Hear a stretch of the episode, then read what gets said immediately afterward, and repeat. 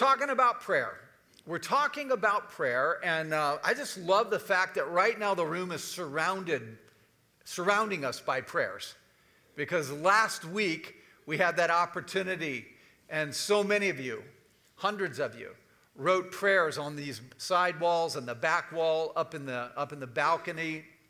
And uh, it's not too late to do that as well if you came and you didn't have an opportunity last weekend to do that it's there. So before you leave this morning, make sure and put your prayer out there. Just a prayer where you're asking God for something. You're asking Him for something big. You're believing that God can do it. Maybe it's even something you've given up on and uh, that your faith is reignited this morning and you want to you want to pray and put that out there. Just there's pens all around the room that you can write your prayer down because God cares about the prayers of his people, the big things, the small things, because he's loving and he's perfect and he's our heavenly Father. Matter of fact, as we're talking about prayer, I want to invite you to a couple opportunities next Sunday morning from 8 to 8:30 in the morning, uh, especially relevant here since you're here at the 9 is before the service we'll have an opportunity to just come in here and pray over some of these things around the wall here. So you're invited to that. And then April 7th. April 7th, if you have a, something to write that down with, write it down, mark it down. We're going to have an all church time where we come together from 7 to 8 at night. It's a Sunday night uh, here on April 7th to pray and uh, to pray over some of the big things going on in our world, pray over some of the things going on in our community. But you are invited to be a part of that because something powerful happens when God's people gather to pray. So that's going to be April 7th. Well, today I want to talk, uh, continue to talk about prayer, and I want to talk about something that is really important. I mean, it might be at the very core of prayer. And yet, it's something that is a privilege that, that exists, but we, we have to walk towards it. It's an opportunity that's there, but it won't demand itself. And during our waiting on God and during kind of the big things we're asking God to do, it's something that's there. And it's called intimacy with God. Intimacy, a relationship with God Himself that He's inviting you and me into that can grow deeper and deeper as we walk with Him through our life. Something that is more than just casting a huge prayer out there. And oftentimes, isn't that how our prayer life goes? I mean, we, we pray when we feel the greatest need.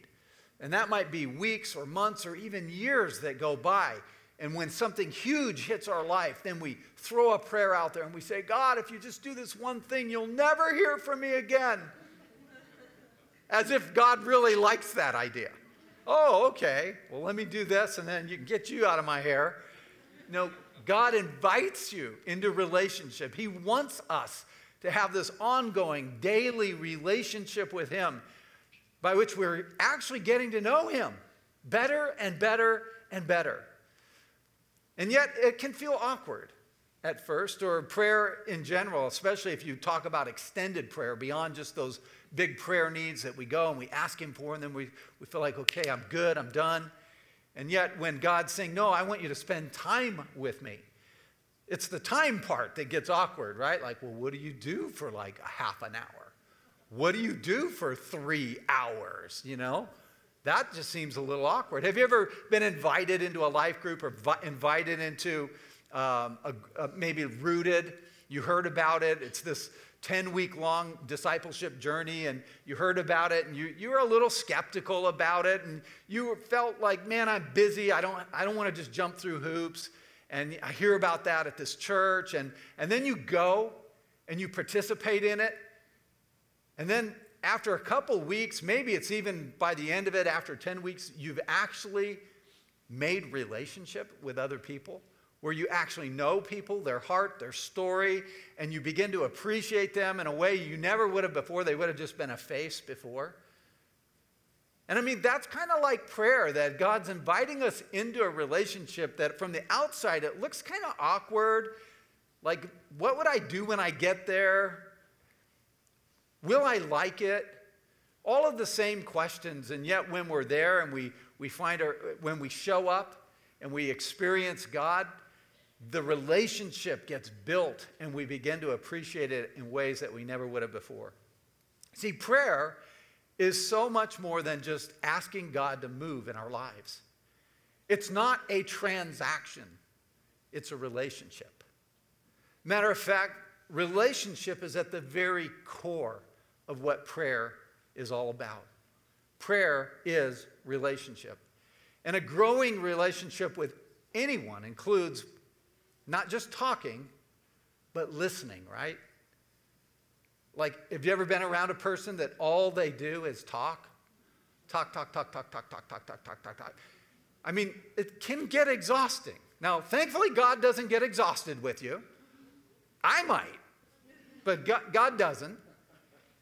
And, and there's something about relationship. If we want it to grow deeper, then there's an exchange that's happening where we're talking and we're listening. We're asking questions and we're pouring our heart out, but we're also receiving the heart of the other person. We're learning, we're growing. And that's the cool part of prayer. And it's a part that is available to all of us but it takes something that is probably the most valuable thing you have time.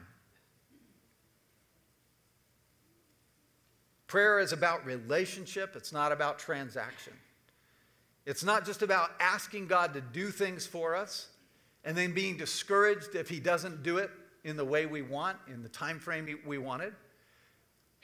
You ever feel like you're the glue that's holding everything together in your world? Like you're the person everyone relies on, and if you forget something, everything will fall apart. Well, I want to introduce you to somebody in the scripture by the name of Martha who understands exactly how you may feel. In the Gospel of Luke, if you have a Bible, you can open it there, Luke chapter 10. Great story. Jesus and his entourage, his disciples who are following him, go through Bethany. And whenever they would go through Bethany, this town, they would meet with a family there Mary, Martha, and Lazarus, two sisters and a brother. And the scripture tells us that Jesus loved each one of those people in the family individually. He loved them. And so he would go and hang out with them. And so they show up, Jesus and his disciples, in Luke 10, verse 38. Now, as they went on their way, talking about Jesus and his disciples, they entered a village, which is Bethany, and a woman named Martha welcomed him, into her house. Now, that's an important thing. Remember that. Welcomed him. And she had a sister called Mary, who sat at the Lord's feet and listened to his teaching. But Martha was distracted with much serving. Now, keep in mind that, that Part of a good host or hostess is when a stranger would come to your door or a guest would come to your door, you welcome them in. You have certain things for them. You do certain things for them to make them comfortable, to help them feel uh, that uh, they're honored by being in your home. And that's exactly what Martha is doing. Matter of fact, what she's doing is the right thing to do. What she's doing is important. And let's be honest, when we read that story, it's easy to look at it really quickly and go, Mary is sitting at his feet and doing the right thing. Martha's running around frantic and she's stressed out and she's doing the wrong thing. And that's actually not really the case in this particular story. Martha is doing the very thing that needed to be done. Martha is working hard. She's trying to make her guests feel welcomed. And she's serving. Mary, on the other hand, appears as though she's kind of a slacker because she's sitting at Jesus' feet, not immediately helping with all of the duties and the chores in the kitchen. And I'm sure that Martha was thinking, I'm going to sit down too, but I've got to get this other stuff done first so that I can then sit and do what you're doing now and relax. Like, let me get the work done, and then we'll both sit down. But the Bible tells us something interesting that Martha was distracted with much serving. It wasn't the serving itself, it wasn't that she was rolling out the red carpet to help him feel welcomed. there was something going on in her serving that Jesus kind of points out. The scripture points out here that she was distracted. That sounds like me. That sounds like our culture.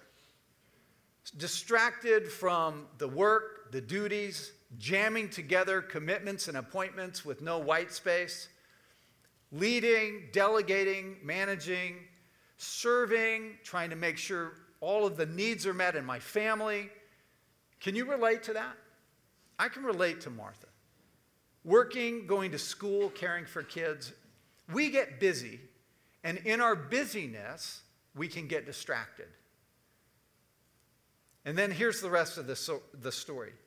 She went up to him, Martha, went up to Jesus, and said, Lord, do you not care?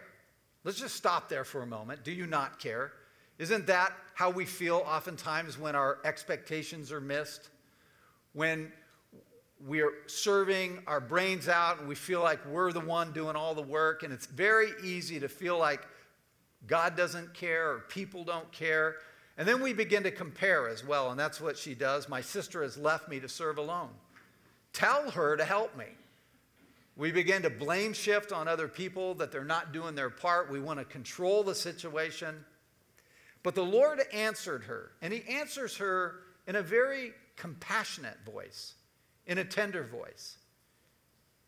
He says, Martha, Martha, you are anxious and troubled about many things, but one thing is necessary. Mary has chosen the good portion, which will not be taken away from her. Jesus was not putting down her desire to work or be responsible or to be a, an amazing hostess who was welcoming them into her home.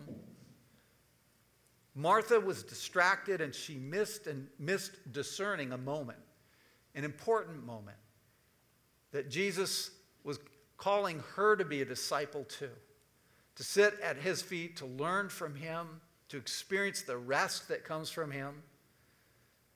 It was just a, a misplaced priority more than anything else. That Martha wanted to do the work first and then rest. And that, I, I mean, that makes sense to me. I don't know about you, but that makes sense. That's what I teach my kids. Don't just sit on the couch, right?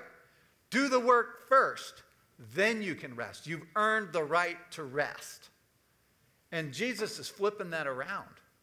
And he's saying, No, you, you learn of me first. You rest at my feet first. You, you spend time with me and then do the stuff. You see, you can only give out of what you yourself have.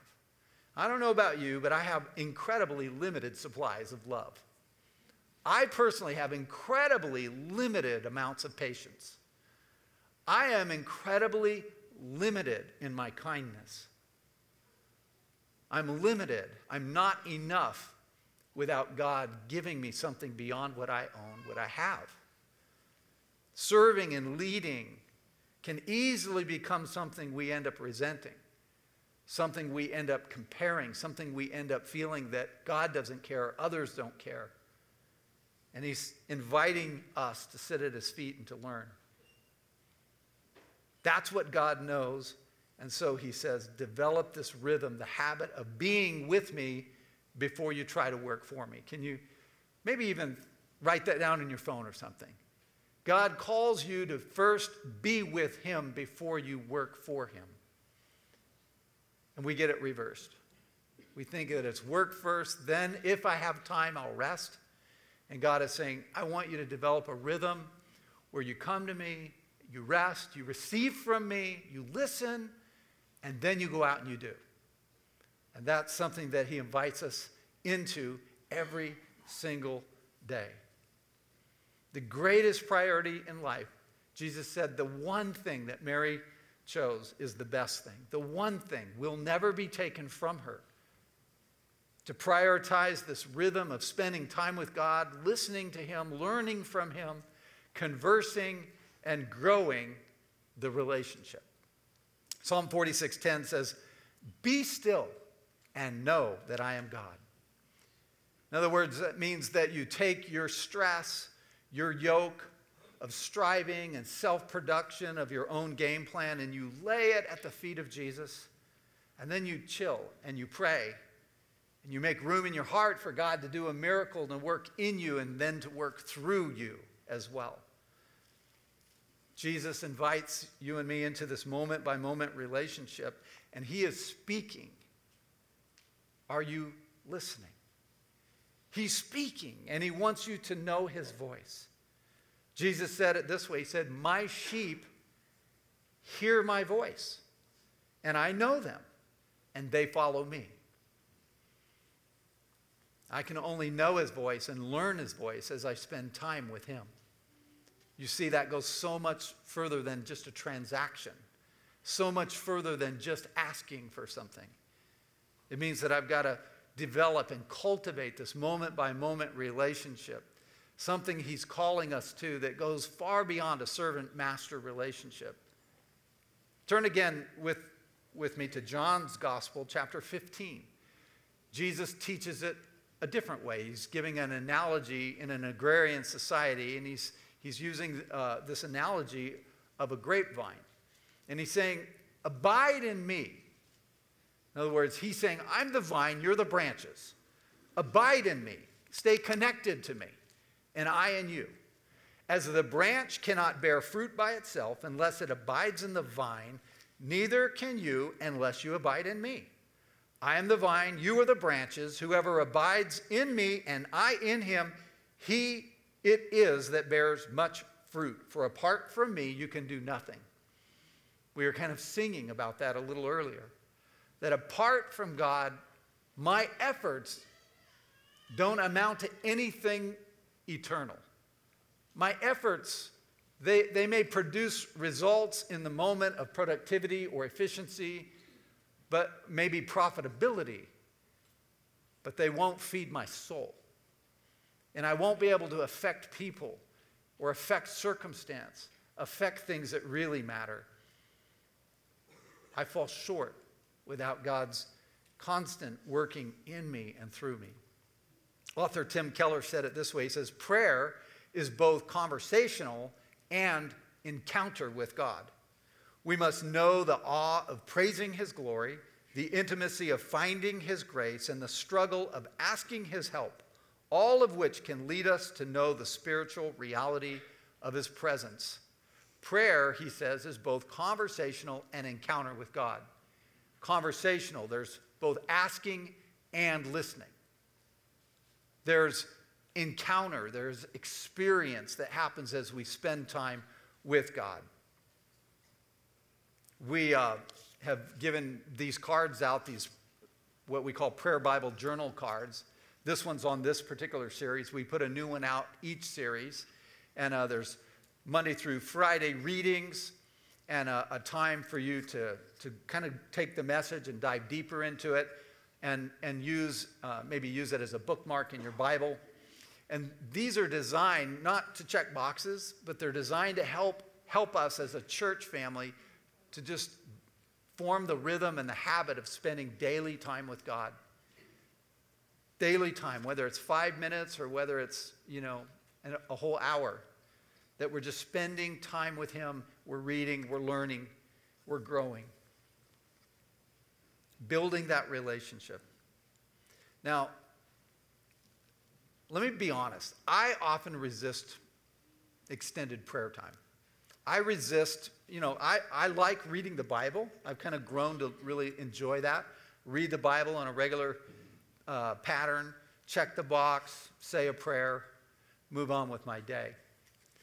But the times that I choose to extend that time, even out just by 15 or 20 minutes, to pray, to listen, to ask God to speak to me, it's in those times that God breaks through in a whole nother way, shows me things, gives me wisdom I would not have had, speaks to my heart, and he reminds me that I need him more than just reading the Bible quickly and praying quickly and moving on with my day. Maybe you can relate to that. That we're all in this kind of battle for our time. And I just want to warn you as you spend time with God, it gets addicting. That what happens is that the more that I do it, the more that I want to do it. The more that I do it, the more He reveals Himself to me, and the more that I realize that I ought to be doing this. Jesus said this in his, in his, uh, in his parable in John 15. He says in verse 15, No longer do I call you servants, for the servant does not know what his master is doing. But I have called you friends. For all that I have heard from my Father, I have made known to you. You did not choose me, but I chose you and appointed you that you should go and bear fruit and that your fruit should abide. So that whatever you ask in the Father, uh, whatever you ask the Father in my name, he may give it to you. That's prayer. That's what we want, isn't it? We want to be able to pray and see God work and see God answer the things that we're praying about. And he says, if you abide in me, if you hang out with me and stay connected to me, and you spend some time with me, and you learn from me, and you ask questions, and you listen, and you, and you ask for things, God says, then I'm going to I'm going to do those things. I say, well, why? What's the magic behind that? Well, I'll, I'll, tell you what it is, is that when you hang out with someone and you get to know their heart, you begin to become more like them. And you begin to pray according to the will of God. You'll never move into the deeper friendship with God until you first just learn to be his son or daughter. Those of you who are parents raising kids, you know, when you're raising them, they're little, you can't really be their friend yet. But your goal in life, isn't it, is like, I want, want to just be your friend one day. I don't want to be your boss. I don't want to be your parent, you know, just a parent telling you what to do. I'll always be your father, I'll always be your mother, but I, one day I hope that we get to be friends and go on vacation together. And you pay some of it.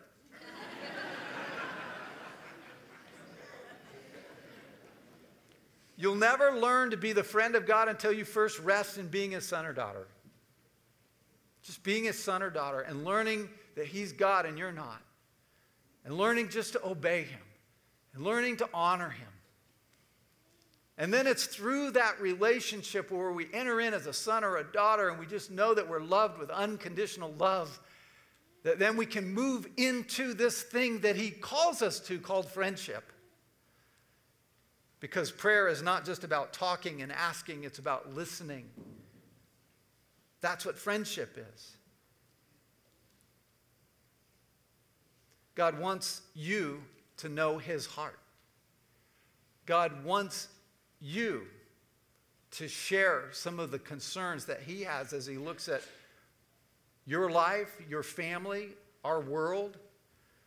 And that when we pray and as we pray, we begin to pray more and more and more along the lines of the heart of God and the will of God. And then we see God working and moving and doing miracles. God offers that to you and me this morning to be his friend to offer friendship to you, to offer friendship to me. He doesn't want to just be master, He wants you to know Him. And so let's spend a moment before we leave this morning. We, I, I'm, I'm ending a little early so that you don't feel like you got a bolt. Just rest for a moment. Let's just rest for a moment and let's listen to God in these moments. Would you close your eyes and just bow your head and Try and block out every distraction around you, would you?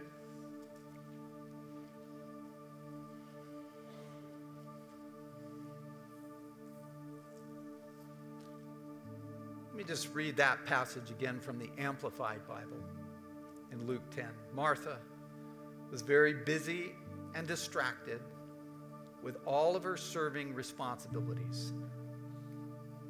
And the Lord replied to her, Martha, Martha, you are worried and bothered and anxious about so many things. But only one thing is necessary. For Mary has chosen the good part, that which is to her advantage, which will not be taken away from her. What did you hear in that for you? Give yourself permission in these next few moments just to quiet your heart, to listen. Just take a breath, hit the pause button, Let Jesus defend you from the demands of family and work. As we choose in this moment right now just to sit at his feet and to listen.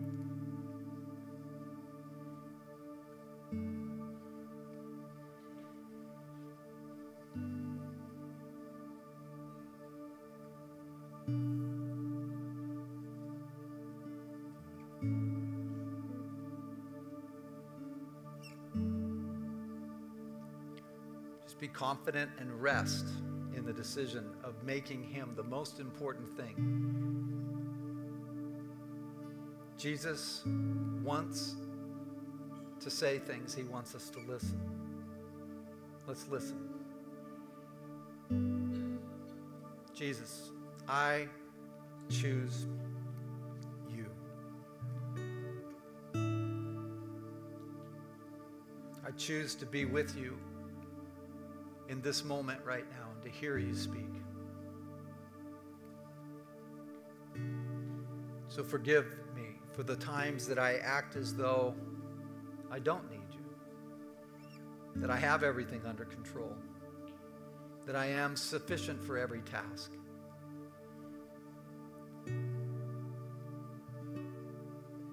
Forgive me for trusting in myself instead of trusting in you.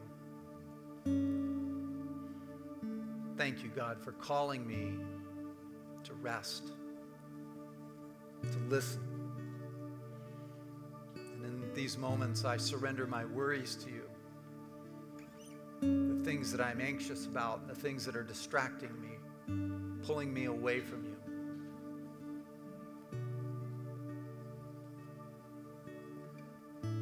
Help me to hear your voice.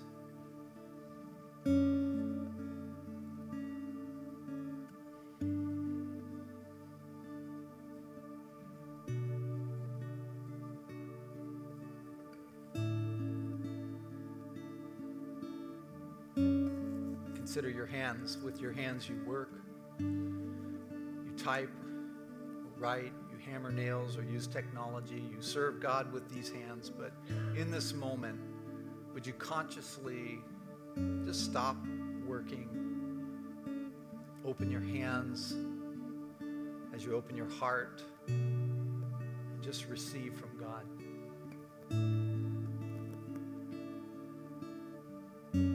place ourselves, God, in that place of dependency, of openness, of listening.